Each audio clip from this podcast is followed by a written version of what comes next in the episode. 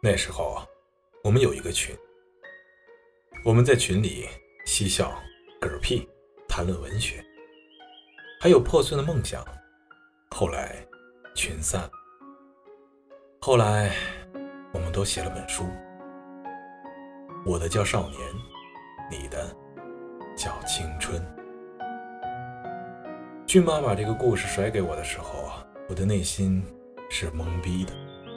对于在工作的时候用手机阅读的我来说，这个节选故事的篇幅略长，以至于我看到一半差点要弃文。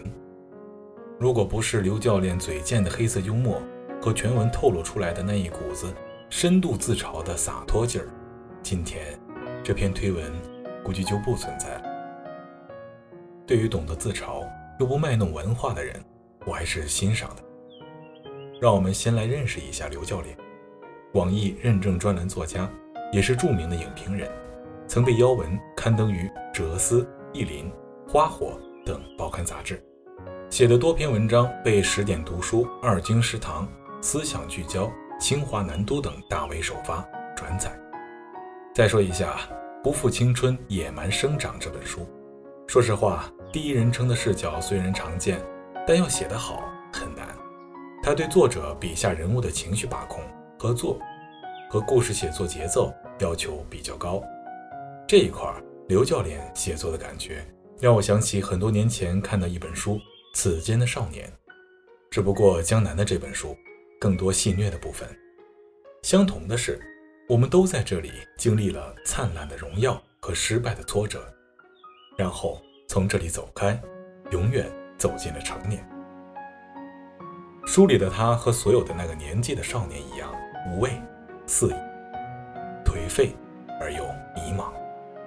关于这本书，豆瓣作者孙岩已经给了很恰当的评价，我就不再赘述。在此引用孙的原话：虽然书名叫做《野蛮生长》，但对于读者来说，这种野蛮并不带着莽撞的意思，而是肆意。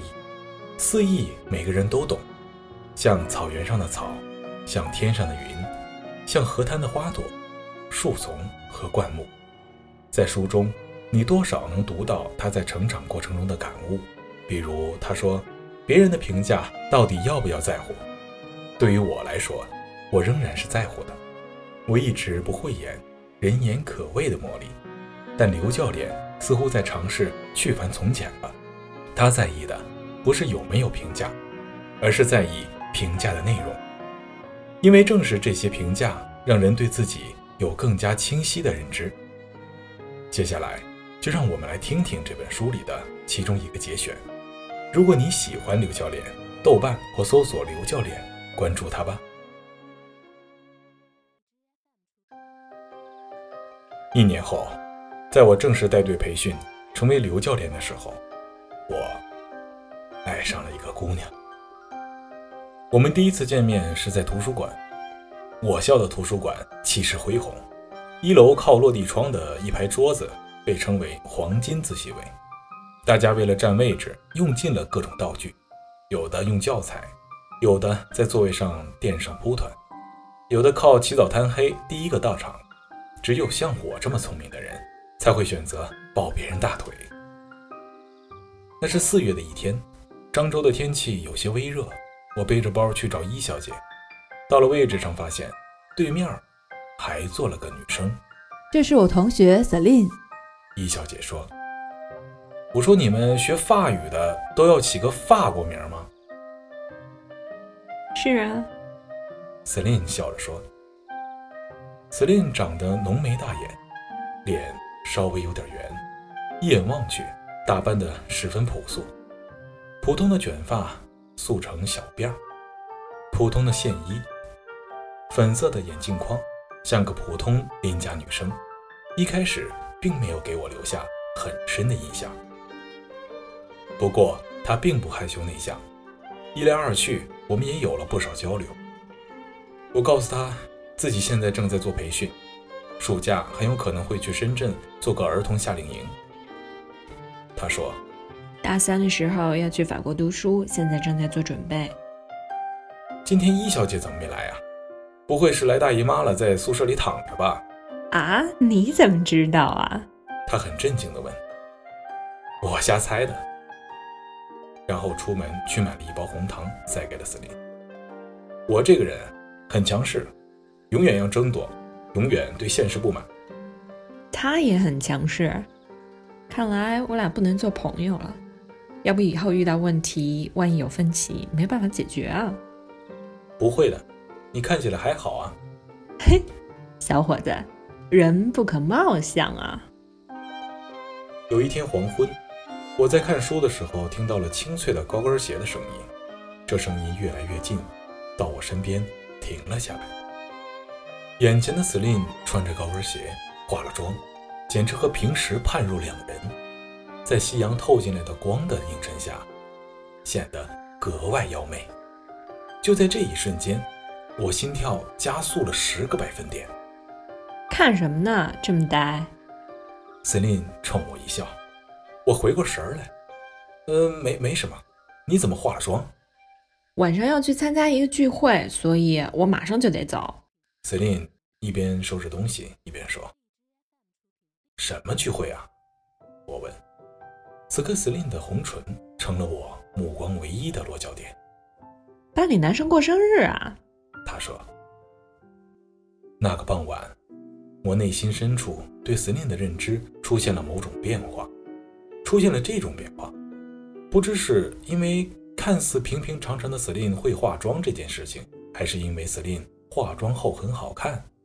这种变化是难以察觉的，是我开始一点一滴。累积对他的注意力的一个拐点。如果说以前的我只能看到他趴在桌上睡觉的样子，现在我也许会更注意到他踩着高跟鞋走路的优雅姿势。某天晚上，我正在宿舍，突然收到了 Celine 的短信：“我们在外面吃饭，去图书馆的时候送给你点儿。”收到短信的我异常高兴。却傲娇的回复他说：“能不能给我送到男生宿舍啊？”哎呦，你想得美！过了这村可没这店了。呃，好吧，那我去图书馆找你。不好，我已经决定不给你带了。呃，随着我和 Celine 的渐渐熟络，我以为我会开始和他一起吃饭，一起回宿舍，做一些成为情侣前的热身运动。虽然。我并不觉得我喜欢上了司令，却还是产生了这些自以为是的臆想。只不过这种臆想随着和司令的相处的增多，越来越强烈，似乎呼之欲出了。我想，我爱上他了。我对于小姐说：“他今天什么时候来图书馆？对了，他现在是单身吧？”是。但是我觉得你还是别对他抱太大希望。为什么？因为他是富二代，而你比较穷。他可能一毕业就会回去结婚，他父母会给他找好门当户对的富二代大少爷之类的。看我一副难以置信的样子，李小姐补充说：“以前我们曾经聊过这个话题。”李小姐戳中了我的死穴。我确实穷，家里没什么钱。平时除了父母给钱，自己也会靠着卖电话卡，帮别人办信用卡赚一些小钱。我想讨好司令，给他买礼物，却发现自己甚至不知道什么东西是值钱的。尽管如此，我还是想买点东西送给他，并趁着送东西的时候告白。在家靠父母，出门靠朋友，实在不行。跟维和冠借钱，我也，我心里这样想着，然后突然意识到，维和冠竟然跟我一样穷。我开始找兼职，浏览了很多兼职岗位之后，我发现厦门有家公司招聘的校园代理，正好跟我以前所做的比较重合，便马上整理好自己的简历投了过去，很快收到了面试电话。我上课的校区在漳州，从学校去厦门需要先坐十五分钟公交车，再坐三十分钟船，总的来说很不方便。为了面试，我只能翘课。五月的漳州热得发毛。等我从宿舍走到了公交站的时候，突然发现自己应该穿正装，于是赶忙跑回宿舍换衣服。等到再回来的时候，公交车已经开走了。下一站又得再等十五分钟。我怕时间来不及，随手招了辆摩托车就上了。摩托车一路风驰电掣，海风混着土，吹得我睁不开眼。到了厦门，眼看时间来不及，我咬咬牙向一辆出租车招了招手。出租车穿越大半个厦门，总算在约定时间到达了面试地点。面试官是个中年男子，穿着衬衫，打着领结，下巴微微上扬，似乎有些不耐烦。我简单的介绍了一下我自己。他又针对我简历上的经历问了一些问题，就让我回去等通知了。几天后，我接到电话，又去厦门进行了二面，也顺利通过。第二轮面试过后，对方当即提出要求：如果想要接受这份工作，这三个月要全职扑上来，很可能我必须放弃学校的所有课程。与我一同通过面试的几个人当即表示愿意放弃学校的课程，可以马上进入工作状态。我。却犹豫了。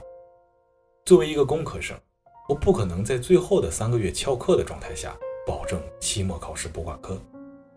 我想到自己经历了竞争激烈的高考，千里迢迢从北方来到这里上这所重点大学，为的就是在大二的最后一学期放弃。我做不到。回去的船上，我做了个短暂的梦，梦到了 Celine 那天傍晚站在我面前的样子，黑暗。遮住他的眼睛，只剩红色的嘴唇颤动，说了句什么。醒来后，我满头大汗，随着人流走出码头，失去了炙热感的阳光洒在我脸上，汗液在脸颊两侧风干。坐上回学校的公交车那一刹那，阳光彻底消失，在座位上的我突然意识到一件事：上大学这两年来。我一事无成。从厦门回来，我心情一直不好。维和冠看我状态低迷，就叫我一起去吃火锅，还撺了我邀请司令一起。能行吗？我问。操，试试不就知道了。他俩异口同声。晚上下起了雨，我撑起伞和司令一起去火锅店。冠和伟已经在那里等着了。你说你朋友过生日？司令问。呃，是啊，冠过生日。我顺口胡说八道，因为上次司令参加了他班上男同学的生日，所以我也谎称冠过生日。司令问。那还有别的女生去吗？嗯，没了。女生贵在精品，数量不重要。我说。那我不去了。司令看上去有点不高兴。别呀，我都跟他们说好了，有个大美女要去。嗯，好吧。转眼到了火锅店，这位就是传说中的司令，久仰久仰。管说：“我一看他就觉得我们有眼缘。”维说：“你是不是跟你见过的所有妹子都说过这话呀？”司令笑着说：“维说，没有没有，缘分这事儿怎么能乱说呢？”司令问。所以到底谁过生日？冠说：“没有没有，我们早从刘教练那听说过你，特别想见见面，请你吃个饭，认识一下。”我就知道。司令摆出一副看透我的样子，坐了下来。服务员开始上菜，维拿出根烟来点着。司令对吐烟圈的维说：“我喜欢吸烟的男人。”不知道他是开玩笑还是说真的。我对司令说。你有病吧？哪有？啊！司令对我表示不屑一顾。说真的，我觉得咱俩还真挺有眼缘的。唯一一脸严肃的对司令说：“是啊，我也这么觉得。”司令回应。他们之间的对话让我整个人都不好了，因为司令在，我们只是小酌，没有喝的大醉。酒足饭饱之后，大家准备撤退，司令一个人打着我的伞走在前面。我们三个人走在后面。你真的觉得有眼缘？我问韦，韦说：“嗯，我什么时候说过假话呀？”你什么时候说的不是假话呀？冠调侃道。韦问我不过说真的啊，你是不是对人家有意思？没有吧？我支支吾吾地说。真的，根据哥多年的经验啊，哥已经发现了你内心深处对他的饥渴。维说。别犹豫了，上吧。说着指了指前面的司令。我刚要反驳，维就猛地把我推到雨中，说：“现在就去找他。”有时候，人们做一件事，不是因为有什么必要的原因，而是因为已经没有了拒绝的理由。于是我冒着雨跑到司令的伞下，帮他打着伞，一路送到了女生宿舍。在进门的时候，司令朝我转过身来说：“我走了。”哦。我说：“今晚吃的好吗？”“还不错。”他说：“代我向他们问声好。”“哦。”“那你还站这儿干嘛？”其实我也不知道我站在女生宿舍门口干嘛。雨水顺着我的侧脸流下来，进出宿舍的女生们纷纷向我们投来暧昧的目光。楼前的路灯发出温暖的黄色光芒，隔着雨水投在司令身上。今晚的司令。没有化妆，没有束起头发，没有戴眼镜，他散着头发披在肩膀，和黑色的线衣融为一体。雨越下越大，周围的声音都被屏蔽了。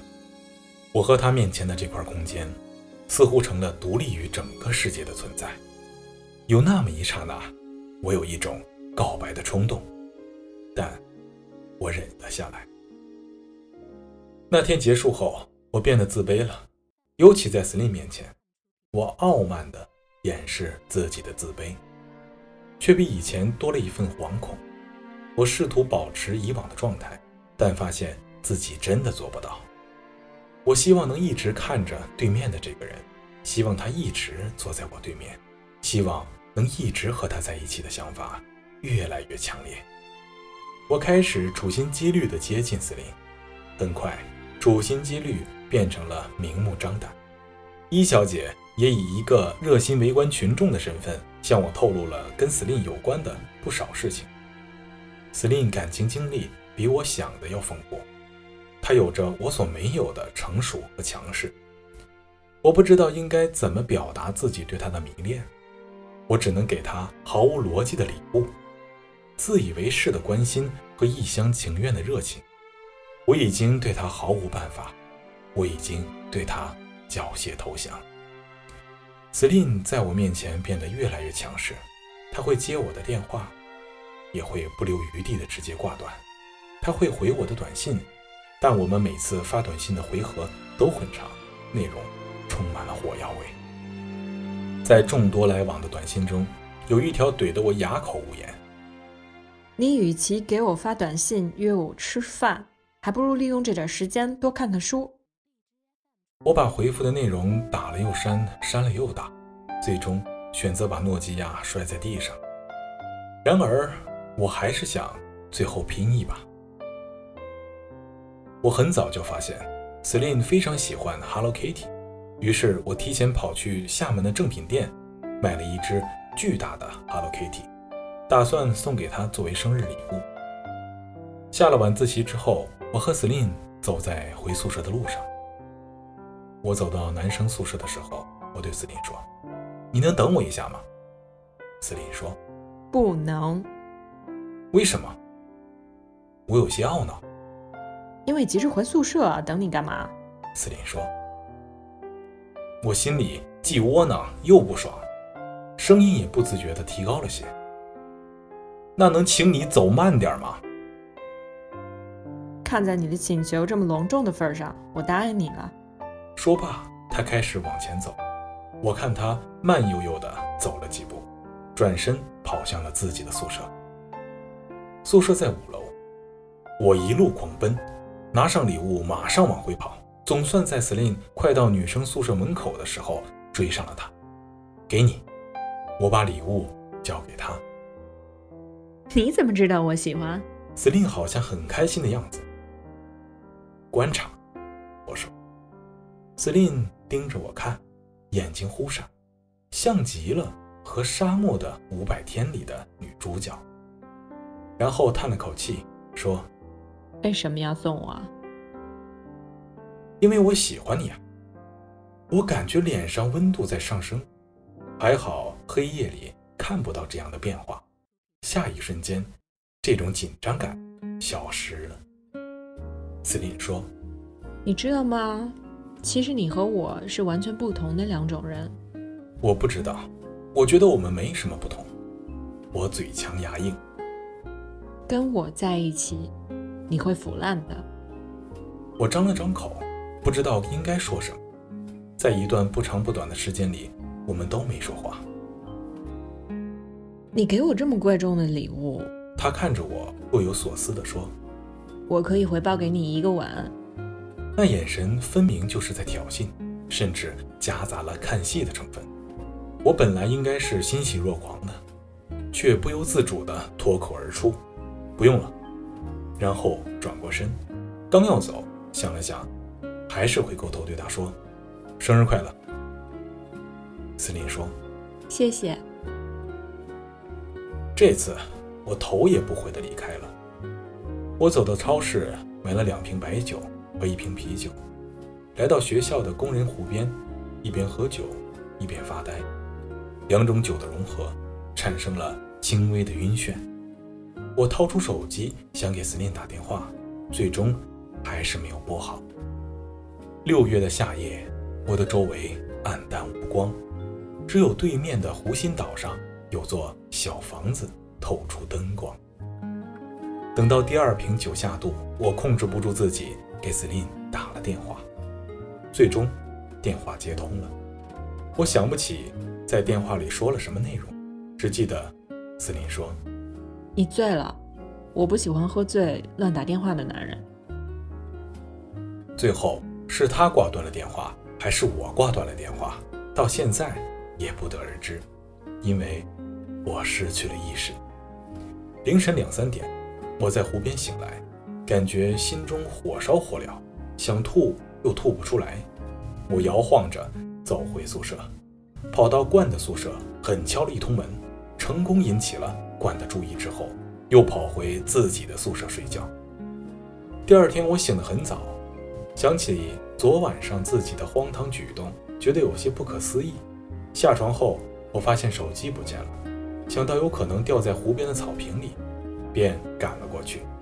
然后在昨晚睡觉的地方找到了手机，手机上有几个昨晚维和冠的未接来电。白天的湖边还有三三两两晨读的学生，而我也没有了昨晚的忧伤，只剩下一丝惆怅。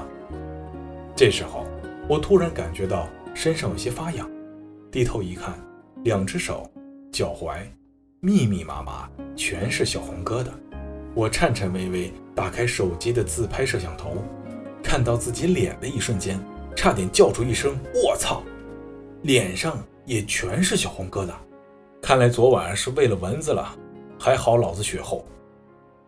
我在心里暗骂。在那之后，差不多两个星期。我脸上才消肿。这期间，我一直没跟司令见过面，也从未发过短信。紧接着，暑假到了，我和冠维作为培训教练，来到广东河源，开始了为期十天的夏令营。这是一群小到五岁、大到十四岁的孩子参加的夏令营。夏令营的主办方邀请广东的有钱人。给自己的孩子找一个穷人家的孩子做朋友，并包揽这个孩子参加夏令营的所有费用，并将这融合了国学、书法、拓展训练、野炊的十天夏令营，被称为一场涤荡心灵的美妙旅程。每天早晨六点钟，作为教练的我们就要起床开始晨跑，然后和孩子们一起吃饭，晚上十点。孩子们休息后，我们还要再复盘今天一天的工作，看看哪个孩子有什么问题和状况需要更多关注。贫富差距清清楚楚地写在这些孩子的脸上。有钱人家的孩子干净整洁，大部分活泼开朗，更加有自信；穷人家的孩子灰头土脸，很多出现了各种各样的问题，眼神飘忽，不敢直视别人。其中有几个贵州来的小女孩，每天哭着要回家，一天三小哭，三天一大哭。有个年纪稍微大一些的穷孩子，可能也就六年级或者初一的样子，竟然会说出非常悲观的话来。他看上去早熟，实际上又被困于自己所生长的环境。这样的事实像块石头压在我胸口。为了队里的问题儿童，我整天忙得焦头烂额。这样，我得以暂时不去想司令。培训小孩的工作量比培训成人大太多。十天的夏令营结束后，我竟然破天荒地长出了白头发。结束夏令营，送走孩子们当晚，我、冠、维和老罗。以及其他同事聚在一起喝酒，喝多了之后，我有点想给司令打电话，被维一把摁住：“别打了，没意思。”他要打给谁啊？是不是女生？老罗问。管说：“是。”你说的对，这电话我不能打了。我回过神来，拿起电话删了司令所有的联系方式。维说。陈爷们儿，哥们儿，把这瓶吹了。这十天干完，你们有什么想法？老罗问我们。我以后不想让我的孩子这样。我是说，穷的一眼就看得出来。冠说，他那组孩子中，问题儿童都来自山区，在我们几个人里，冠的家庭条件也是最差的。我觉得很多事都没法改变的。你看深圳的孩子，就是比厦门的孩子见识更广，也更活跃。维又干了一杯，然后点上一支烟，迅速抽完。我觉得我时间不多了，我说，再不行动起来，我这一辈子就荒废了。等你到了我这个年纪再说这话吧。你们才二十，还有的是时间。老罗说：“来干杯，我是老人。”我酒量不行，我随意。我觉得我已经来不及了，这两年过去了，完全虚度。说完这话，我拿起酒杯一饮而尽。这不太科学吧，老罗？一般人都是说我干了你随意，我还第一次看到说你干了我随意的。唯调侃老罗。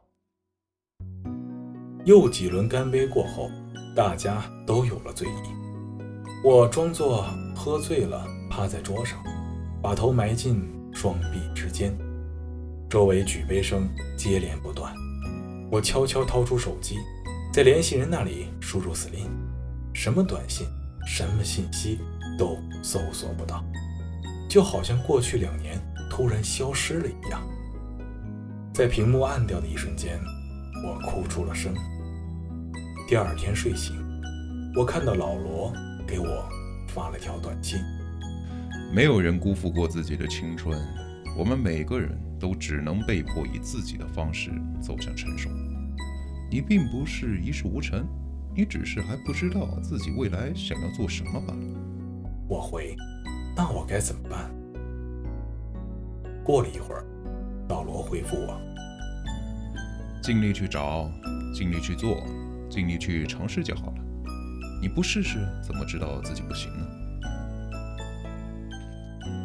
好了，以上就是今天节目的全部内容。